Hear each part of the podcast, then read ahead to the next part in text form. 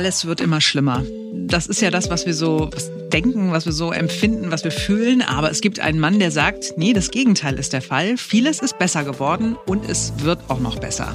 Wir gucken uns heute mal an, wie es eigentlich um das Artensterben bestellt ist. Insbesondere, wie geht es eigentlich den Vögeln hier bei uns? Wird ganz interessant. Und wir schauen auf eine Berufspendlerin, die eine halbe Stadt gegen sich aufbringt und auch Simone gegen sich aufgebracht hat. Das bin ich. Ich bin Simone Panteleit. Hallo. Und ich bin Marc Schubert. Jetzt beginnt ein neuer Tag. Schon seit Jahren und erst recht seit Corona beklagen Menschen, dass sie keine Nachrichten mehr hören wollen, dass sie das nicht mehr ertragen, dass alles immer nur schlecht ist und schlechter wird. Immer ist nur von Horrormeldungen die Rede. Nie wird über was Positives gesprochen. Und daraus ist dann die Idee der Constructive News entstanden. Also Nachrichten, die auch Lösungsansätze bieten. Etwas, was wir uns ja auch vorgenommen haben für diesen Podcast. Gelingt uns Oft, aber auch nicht immer, muss man sagen. Ja, das stimmt. Zur Wahrheit gehört allerdings auch, wenn man nur über Positives spricht, hören die Menschen nicht mehr so aufmerksam zu. Mit anderen Worten, die Einschaltquoten sinken, wenn Dinge nur positiv dargestellt werden. Wir Menschen sind da halt so ein bisschen zwiegespalten. Wir haben in äh, dieser Woche, das war am Montag, schon mal kurz über den Podcast von äh, Dr. Daniel Stelter gesprochen, dem Ökonomen. In der aktuellen Ausgabe hat er ja als Gast den Physiker Dr. Thomas Unnerstall. Er hat ein Buch geschrieben mit dem Titel Faktencheck Nachhaltigkeit. Das ganze Interview gibt es in dem Podcast BTO Beyond the Obvious 2.0. Wir haben hier mal einen kurzen Auszug. Es ist in der Tat so, dass die meisten Themen, die unter dem Stichwort ökologische Nachhaltigkeit diskutiert werden und äh, seit Jahrzehnten ja in der Öffentlichkeit präsent sind und natürlich auf vielen internationalen Konferenzen dass diese Probleme natürlich existieren, aber in den Medien oft deutlich überzeichnet werden, bis hin zu nach gerade falschen Schlagzeilen und Aussagen. All diese Dinge werden oft sehr pauschal als globale Krisen dargestellt, während es oft nur entweder lokale, zeitlich begrenzte oder äh, auch Entwicklungen sind, die äh, sich eigentlich äh, eher auf einem positiven Pfad seit einigen Jahren schon bewegen. So, Dr. Unerstall hat sich in seinem Buch alles Mögliche angeguckt. Ganz wichtig zu sagen, er ist kein Klimawandelleugner oder ein Mensch, der sagt, komm, ach, die anderen übertreiben nur. Was er genau genommen sagt, ist, die Menschheit hat tatsächlich dazugelernt in den vergangenen Jahrzehnten. Wenn es um die Verbesserung unserer Umwelt geht, dann sind wir einfach schlau genug gewesen, uns zu verändern und etwas zu tun. In dem Podcast-Interview erwähnt er dann auch das Thema Vogelsterben. Ich habe jetzt gerade wieder eine Schlagzeile gelesen, das, folgende Überschrift, dramatischer Artenschwund der Vögel in Europa. Dann guckt man sich die Studie dahinter an und liest die genau und was stellt man fest? Ad 1, in den letzten 40 Jahren sind keine Vogelarten ausgestorben. Zweitens, die Vögelpopulationen sind zurückgegangen in diesen 40 Jahren in Europa, ja, aber nur, in Anführungsstrichen nur, um knapp 20 Prozent, 17 bis 19 Prozent. Das ist natürlich nicht schön, aber es ist weit davon weg, dramatisch zu sein. Und das Dritte und Wichtigste ist, wenn man sich die Kurve anschaut, dann stellt man fest, dieser gesamte Schwund von 17 bis 19 Prozent ist von 1980 bis 2000 passiert. Seit 2000 sind die Vögelpopulationen stabil in Europa.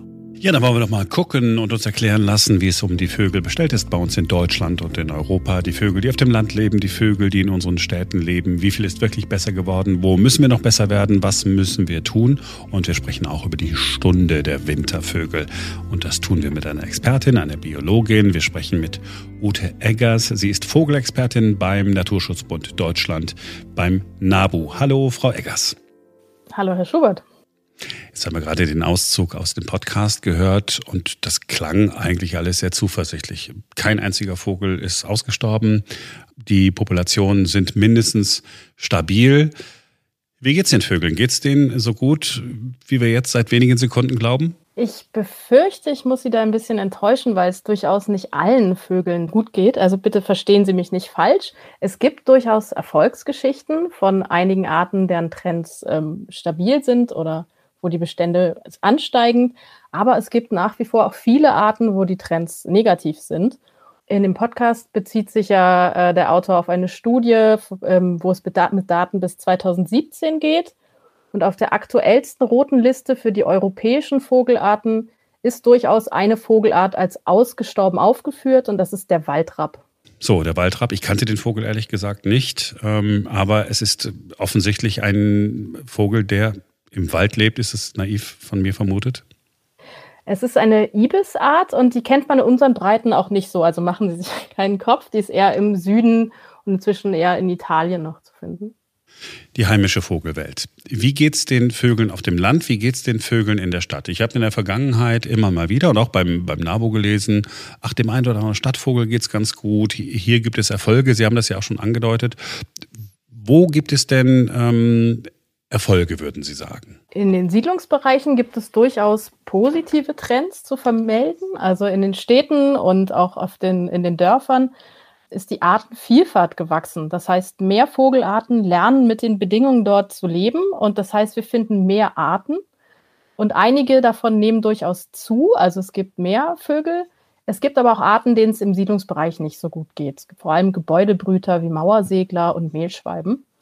Und wenn wir dann mehr aufs Land gucken, da haben wir vor allem im Agrarbereich, in der Offenlandschaft, was ja immerhin über 50 Prozent der Landesfläche ausmacht, da haben wir einen massiven Rückgang leider an Arten. Also gerade Offenlandarten, Agrarvogelarten, Wiesenvögel, da geht es leider sehr bergab. Mit den Wiesenvögeln geht es bergab, vermutlich, weil es die Wiesen nicht mehr gibt, ne? weil alles so eine, so eine Kulturlandschaft ist, wo man sagt, ah, hier ist schönes Weizenfeld, Insektizide drauf, dann äh, ist da äh, überhaupt kein Leben mehr in Anführungsstrichen, also es gibt keine Insekten mehr, die die Vögel dann fressen können. Ja, genau und äh, generell ähm, ist es in der Landwirtschaft so, dass viele eben Pestizide eingesetzt werden, viel Dünger, das belastet die Natur Generell gibt es immer weniger Flächen, auf denen sich die Vögel ähm, aufhalten können, auf denen sie Nahrung finden. Äh, mehr Flächen werden versiegelt und die Bedingungen nehmen generell einfach, äh, werden schlechter. Und in Siedlungsbereichen, also in, in städtischen Regionen, wird es deswegen besser, weil ja, wir da ja in der Regel keine Pestizide einsetzen. Oder ist das naiv von mir formuliert? Nein, ganz gar, und gar nicht. Also es gibt durchaus auch Gifte in Siedlungsbereichen und auch Abfälle, die äh, giftig sein können. Aber es gibt eine diverse Struktur. Viele Menschen haben Pflanzen auf Balkonen, es gibt Gärten und Parks. Da gibt es durchaus Strukturen, die gut sind für Vögel. Und sie finden dort natürlich auch mehr zu fressen. Teilweise wird gefüttert, teilweise gibt es Abfälle oder eben auch durch diese ganzen Pflanzen, die es dort gibt. Und es gibt auch weniger Jagd. Also viele Vögel gehen auch bewusst in die Siedlungsräume. Eichelher zum Beispiel sind vermehrt in Siedlungsräumen, weil dort nicht gejagt wird und sie dort nicht äh, gestört werden. Also es gibt Gutes, es gibt Schlechtes. Wenn Sie eine Bilanz ziehen müssen, ich, ich weiß, Sie sind äh, Wissenschaftlerin und machen das nicht so gerne, mit so einer globalen Aussage jetzt zu kommen. Ich, ich frage trotzdem mal, würden Sie sagen, jetzt, wenn wir mal so zurückkommen, weil diese Zahlen gerade genannt worden sind, seit 1980, ist es da besser geworden, alles in allem ein wenig besser vielleicht? Naja, ich, wenn ich auf diese Zahlen gucke, aus der Studie, auf die sie sich beziehen, dann ist es immerhin so, dass fast 20 Prozent Rückgang, das ist schon erheblich. Und wir wissen einfach nicht genau, was das mit dem Ökosystem macht. Also wir haben weniger genetische Vielfalt, das macht die Arten ähm, empfindlicher und angreifbarer. Wir wissen nicht, was das mit der Nahrungskette macht. Also wenn zum Beispiel kleinere Vögel ähm, weniger werden, dann finden auch die größten Vögel, die sich von ihnen ernähren, weniger zu fressen. Wir haben allgemein weniger Biomasse und was viele auch nicht wissen, ähm, Vögel haben ähm, eine wichtige Rolle, also Ökosystemdienstleistung nennt man das heutzutage, dass sie auch ähm, Funktionen haben im Ökosystem, von denen wir auch profitieren. Zum Beispiel? In manchen Bereichen, das ist jetzt für Deutschland nicht relevant, aber da bestäuben Vögel sogar Pflanzen, Blütenpflanzen. Und ähm, man könnte auch sagen, dass Meisen, die Insekten von Obstbäumen picken, auch so eine Ökosystemdienstleistung machen, indem sie eben Schädlinge reduzieren und das davon profitiert die Landwirtschaft wieder. Ökosystemdienstleistung. Ich hoffe, dafür gibt es ein englisches Wort, das ein bisschen schöner ist. Wie heißt es dann? Äh, man kann es ÖSD abkürzen. ich glaube, das englische Wort ist nicht weniger kompliziert. Das ist dann Ecosystem Services. Okay, ja, klingt aber, klingt aber irgendwie schon so, als würde man sagen, ja, okay, diesen, diesen Service hätte ich äh, irgendwie ganz gern. Genau. Ich will auch gar nicht so negativ sein. Mhm. Und man kann auch sagen, dass äh, viele Rückgänge nicht mehr ganz so stark sind, dass sie vielleicht langsamer werden, allerdings nicht alle. Aber eben nur eine Stabilisierung auf niedrigem Niveau, das reicht uns nicht. Wir brauchen eine Trendumkehr. Wir brauchen mehr Positives und eine Bestandsverbesserung, was auch Ziel der Biodiversitätsstrategie der EU ist. Also da müssen wir auf jeden Fall noch was tun. Biodiversität Biodiversitätsstrategie. Der EU. Ja, ich habe schon davon gelesen. Also ich sag's mal in meinen Worten. Äh, die EU sagt hier, äh, liebe Mitgliedstaaten und auch liebe Landwirte, ihr müsst darauf achten, dass ihr weniger Pestizide einsetzt. Wir müssen mehr darauf achten, dass wir Flächen nicht versiegeln. Wir müssen darauf achten, dass wir Flächen für die äh, Flora und Fauna sichern und menschlich nicht für Menschen nutzen. So einfach, kann ich das so sagen, ja? Oder extensiv nutzen. Also eine menschliche Nutzung ist nicht immer ausgeschlossen. Es kommt nur sehr darauf an, wie man es nutzt. Wie oft man mäht, wie viele Chemikalien man einsetzt, wann man mäht, das ist auch sehr wichtig. Ob man das äh, mit Weidetieren ähm, offen hält für bestimmte Arten oder eben ganz radikal mit vielen Chemikalien Mais anbaut, wo kein Tier eigentlich von der Fläche mehr was hat. Sie werden wahrscheinlich sagen, ja, so eine Richtlinie ist richtig und wichtig, muss jetzt nur vernünftig umgesetzt werden. Da widerspreche ich nicht.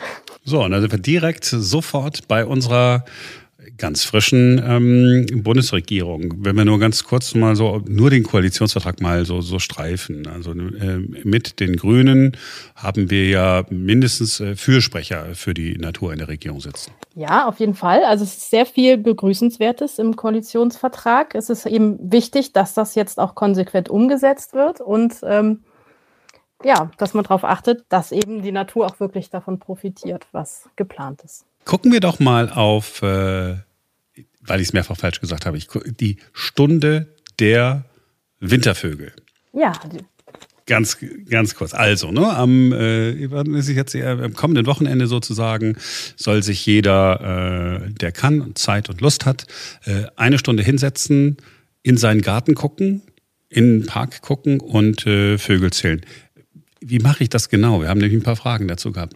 Was mache ich genau in dieser Stunde? Also es ist wichtig, dass Sie ähm, genau in diesem Zeitraum zählen, vom 6. bis 9. Januar. Also da können Sie sich jede Stunde auswählen, die Sie möchten. Also macht mehr Sinn, es im Hellen zu tun. Und Sie ähm, suchen sich einen Fleck, den Ihnen gut gefällt, zum Beispiel am eigenen Fenster. Von drinnen geht das, aber auch auf dem Balkon oder im Garten. Wer das alles nicht hat, kann auch in seinem Hinterhof zählen oder im Stadtpark. Bitte nicht im Wald oder in der Feldflur, denn uns geht es darum, im Siedlungsraum die Vögel zu erfassen. Und dann nimmt man sich eine Stunde Zeit, wirklich 60 Minuten, und zählt eben alle Vögel, die man sehen kann. Das heißt, wichtig dabei ist aber, dass ich nicht ähm, aufsummiere, was ich sehe, sondern die Anzahl an Individuen nehme, die höchste, die ich sehe, auf einmal. Also ich gehe raus, ich sehe drei Haussperlinge und fünf Minuten später sehe ich fünf Haussperlinge dann nehme ich nur diese fünf Haussperlinge und addiere das nicht zusammen. Das ah. ist ganz wichtig, um Doppelzählung zu vermeiden, weil wir nicht wissen, ob das die gleichen Tiere waren oder nicht. Ach, sehr gut, weil das ist nämlich genau die Frage gewesen. Wann muss ich, muss ich gucken, ob der Spatz sich kurz auf den Baum gesetzt hat und ist er dann wieder äh, sozusagen an der Tränke, zähle ich den dann zweimal. Aber jetzt, wenn ich äh, irgendwann mal zehn Haussperlinge, sind Haussperlinge Spatzen?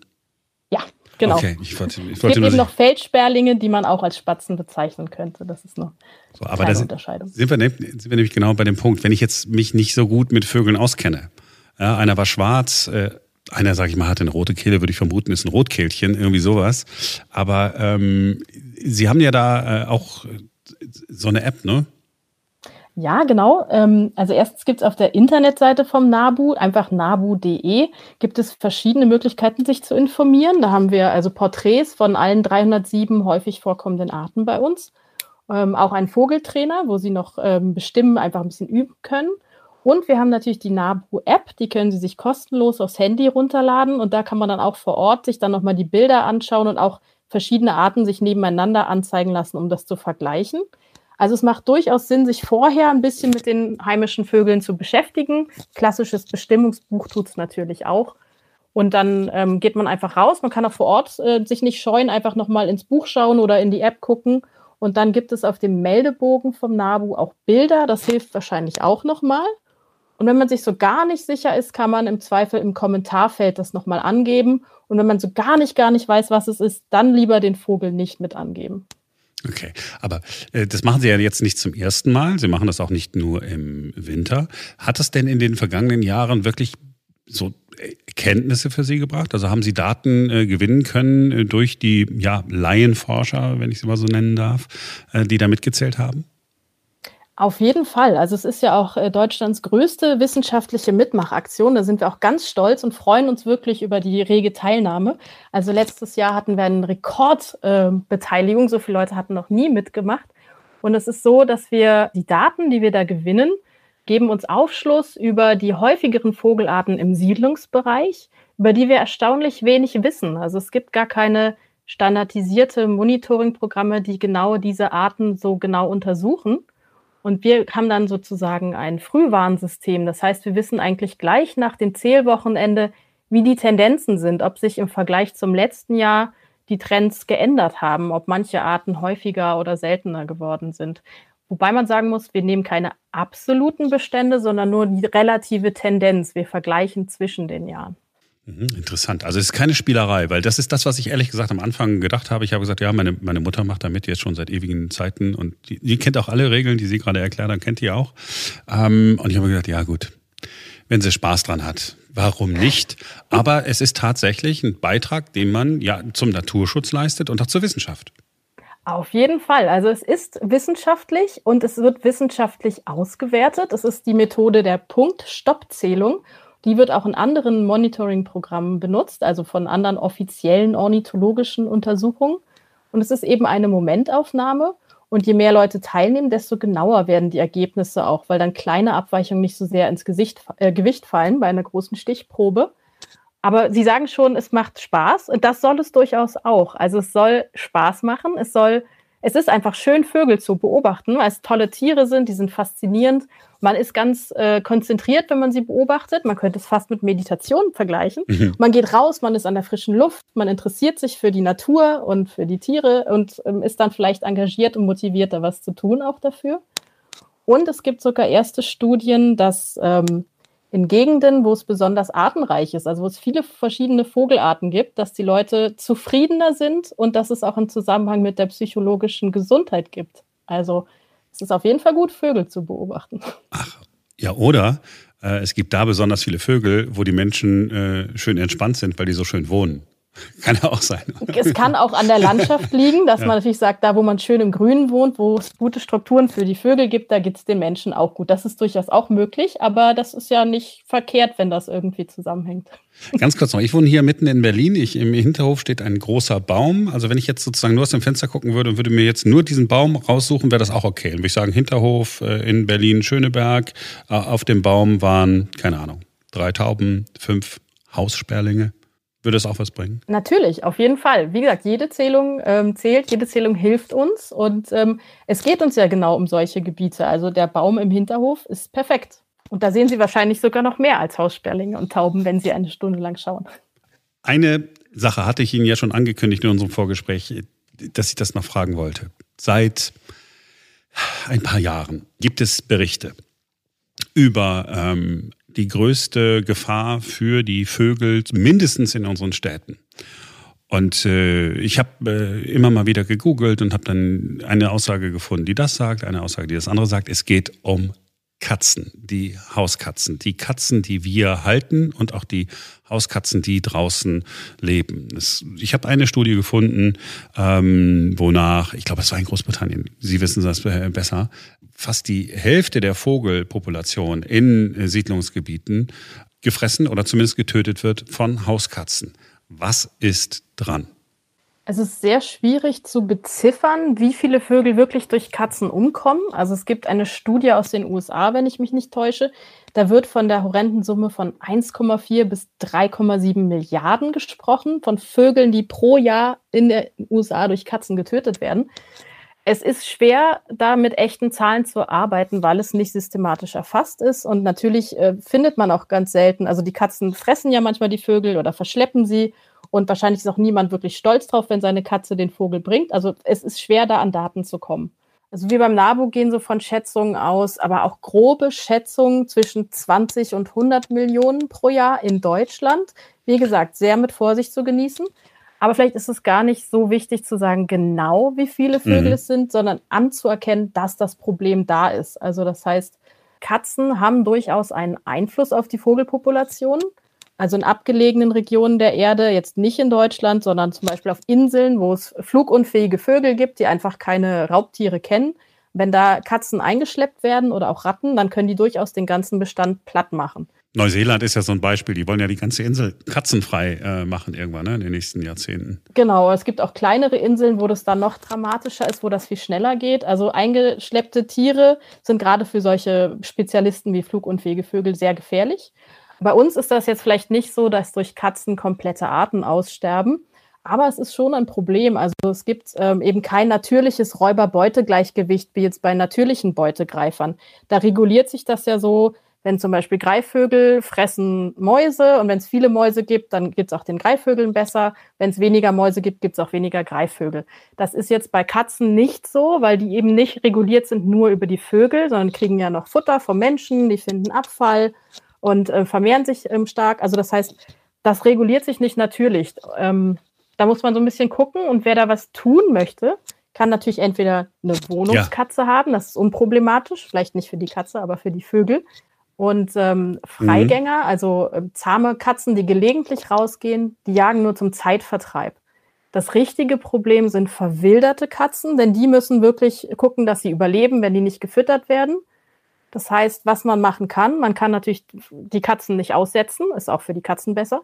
Äh, man kann sie kastrieren oder sterilisieren, mhm. dann haben sie auch geringeren Jagdtrieb und vermehren sich nicht unbemerkt. Man kann ihn auch ein Glöckchen umhängen, das ist ein bisschen strittig, ob das wirklich was bringt und die Vögel rechtzeitig warnt. Man kann auch viel mit den Katzen spielen, damit sie weniger Jagdambitionen haben.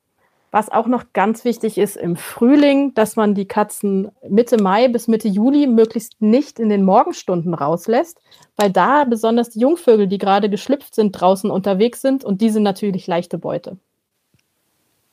Mhm, okay, also ist tatsächlich was dran, auch wenn man die Zahlen nicht hat, aber die Zahlen, die Sie für Deutschland genannt haben, wo Sie gesagt haben, okay, müssen wir mit Vorsicht genießen. Also selbst wenn ich die niedrige Zahl nochmal halbiere, reden wir von 10 Millionen äh, Vögeln, die von der einen oder Kat äh, anderen Katze dahin gerafft werden, hm, wäre mir ja lieber das nicht. Ich habe jetzt überhaupt nichts gegen Katzen, also, aber man könnte doch eigentlich sagen, also eigentlich müsste man doch sagen, na, wenn ich mir ein Haustier hole, hole ich mir doch lieber einen Hund, weil die sind ja zu lahm, um irgendwie so einen Vogel zu fangen. Naja, gelegentlich können Hunde vielleicht auch mal, also einen kranken oder einen jungen Vogel mal erwischen und äh, die töten die Vögel vielleicht nicht gleich, aber es kann durchaus sein, wenn man jetzt zum Beispiel spazieren geht, in einem ähm, Gebiet, wo es Wasservögel gibt, also am See oder so, und der ähm, Hund dann ständig ähm, die Vögel jagt, der hat ja auch einen hohen Jagdtrieb. Also das kann durchaus auch stören. Ne? Wenn gerade Zugvögel, die irgendwo Rast machen, die müssen sich wieder Fett anfressen, damit sie weiterfliegen können. Und wenn die oft gestört werden, dann kann ihnen das so viel Energie rauben, dass sie dann nicht mehr gut auf dem Zug unterwegs sind. Also das ist durchaus auch ein Faktor, aber wenn man dann den Hund an die Leine nimmt oder gut erzieht, dann äh, ist das nicht so ein Problem. Und ich verstehe es auch, wenn man Haustiere haben möchte. Also man muss es so ein bisschen mit Bedacht vielleicht handhaben. Haben Sie Haustiere? Nein. ich habe die Vögel draußen. Ich gehe lieber raus gerne. Ach, schön. Ja, äh, zählen Sie denn auch mit äh, für eine Stunde? Oder weil Sie nehmen wahrscheinlich mehrere Stunden sich Zeit, ne? Ja, also ich werde einmal ähm, im Job zählen, also äh, direkt im Park vor meiner, vor meiner Bürotür sozusagen, im Regierungsviertel, da werde ich auf jeden Fall zählen, aber ich werde auch privat nochmal zählen auf meinem Balkon. Also wer da super motiviert ist und gerne mehr zählen möchte, sehr, sehr gerne. Man kann so viel zählen, wie man möchte. Wichtig ist aber, dass man jede Stunde an einem anderen Standort macht und den auch explizit getrennt meldet. Also dann äh, nicht alles äh, äh aufaddieren, sondern ich habe jetzt acht Stunden gezählt und habe tausend Vögel gesehen, sondern ne? ah, cool. Frau Eggers, haben Sie vielen Dank, dass Sie sich Zeit genommen haben. Ja, sehr gerne. Ich freue mich, dass es Interesse gibt an der Aktion. Ich freue mich über jeden, der mitmacht. Also so viel zur Lage der Vögel hier bei uns in Deutschland. Es ist eher eine durchwachsene Bilanz, aber ich dachte tatsächlich, es, es wäre noch viel schlimmer um die Vögel bestellt. Ja, ne, weil man das auch immer so liest. Das ist da tatsächlich so, die, die große Schlagzeile ist eher was Negatives, haben wir mhm. ja am Anfang kurz drüber gesprochen, mhm. weil die Leute dann aufmerksamer hingucken und aufmerksamer lesen, ja klar. In dem Podcast-Interview hat Dr. Thomas Unerstall auch noch viele andere Punkte aus seinem Buch Faktencheck Nachhaltigkeit angesprochen und diese einzelnen Punkte gucken wir uns in den nächsten Tagen immer mal wieder an.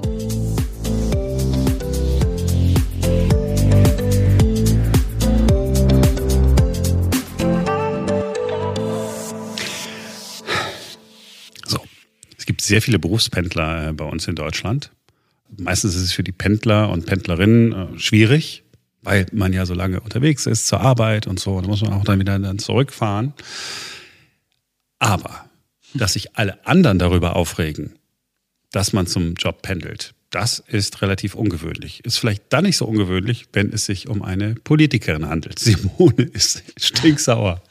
Ja, weil ich, ich weiß nicht, es fühlt sich für mich einfach ganz, ganz doll komisch an. Also es geht um Ulrike Grote von den Grünen, ist die neue Supersenatorin in Berlin, ist äh, zuständig für Gesundheit, für Wissenschaft, für Pflege und Gleichstellung.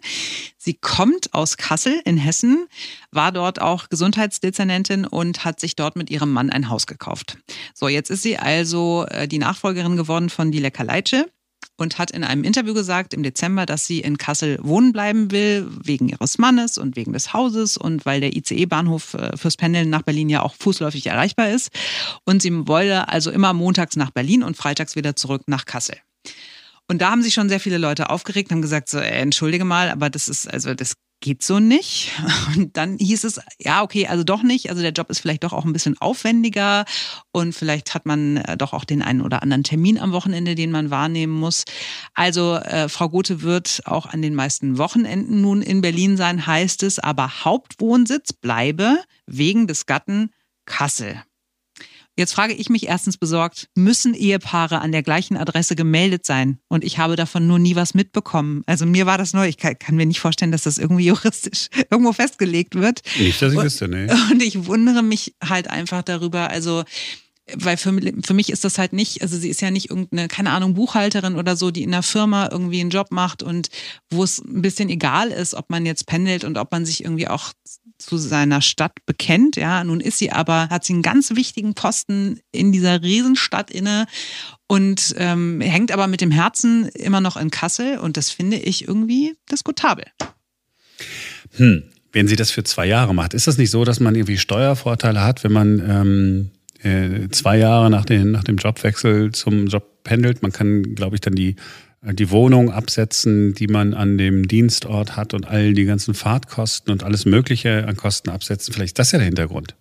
Ja, gut. Also ich finde halt irgendwie, weißt du, sie ist in Berlin nicht wahlberechtigt, wenn sie hier nicht erst einen Wohnsitz hat. Äh, sie kann also die eigene Regierung nicht wieder wählen. Äh, sie kann an Volksabstimmungen nicht teilnehmen. Also irgendwie, ich finde, vielleicht rege ich mich da auch ganz unnötig drüber auf oder vielleicht sagen alle anderen, die ist völlig bekloppt, die Panteleit. Aber ich finde irgendwie, das hat so ein Geschmäckle. Also hier in der Stadt die Geschicke mitbestimmen wollen und irgendwie den Ton angeben wollen, aber sich eben nicht zu dieser Stadt hundertprozentig bekennen. Das finde ich komisch. Ähm, nur ich reg mich gar nicht mehr so auf, weil ich dann immer gedacht habe, ja, also passt ja auch schon wieder zu äh, Berlin. Passt ja auch schon wieder so, ja, ach, wir haben erstmal, wir haben niemanden gefunden hier in Berlin, ja, eine Stadt mit äh, 3,5 Millionen Einwohnern, sogar ein bisschen mehr. Wir haben niemanden gefunden, der den Posten äh, der Gesundheitssenatorin äh, übernehmen kann. Wir mussten eine aus Kassel nehmen. Möglicherweise ist die Frau total qualifiziert. Also das will ich hm. jetzt überhaupt nicht in Abrede stellen. Ich habe keine hm. Ahnung, ja, ich, ich kenne sie dazu zu wenig. So, und dann hat man sie dann äh, aus Kassel geholt und dann sagt sie, ja, okay, dann mache ich mal. Also man sendet halt so Signale, ja. die nicht Aufbruch sind, ja. Das ist mehr so, ja, ja okay, meine, ach, ist halt nur ein Job, ne? Liebe Berlinerinnen genau, genau, und Berliner. Genau, das, das kommt äh, bei mir an und ähm, ja, jetzt hat man ja auch so ein bisschen Lokalpatriotismus, ja. Also ich finde, Berlin ist die beste Stadt der Welt. Alle anderen mögen was anderes meinen, aber ich finde, es ist hier wirklich mega gut und ähm, bin, bin ein bisschen beleidigt, wenn die hier nicht, nicht ganz herziehen will und sich nicht zu dieser Stadt bekennt. Aber gut, das ist mein persönliches Schicksal. Ich mag ja Berlin auch, ja. Aber wenn man zwischendurch mal in Hamburg ist dann, und dann zurückfährt, denkt man, ach, schade. aber das Wetter ist da immer so schlecht. Aber, aber die Straßen sind so schön sauber. So, das war's für heute. Vielen Dank fürs Zuhören. Wir sind morgen am Donnerstag wieder für euch da, denn dann ist wieder ein neuer Tag. Bis dahin.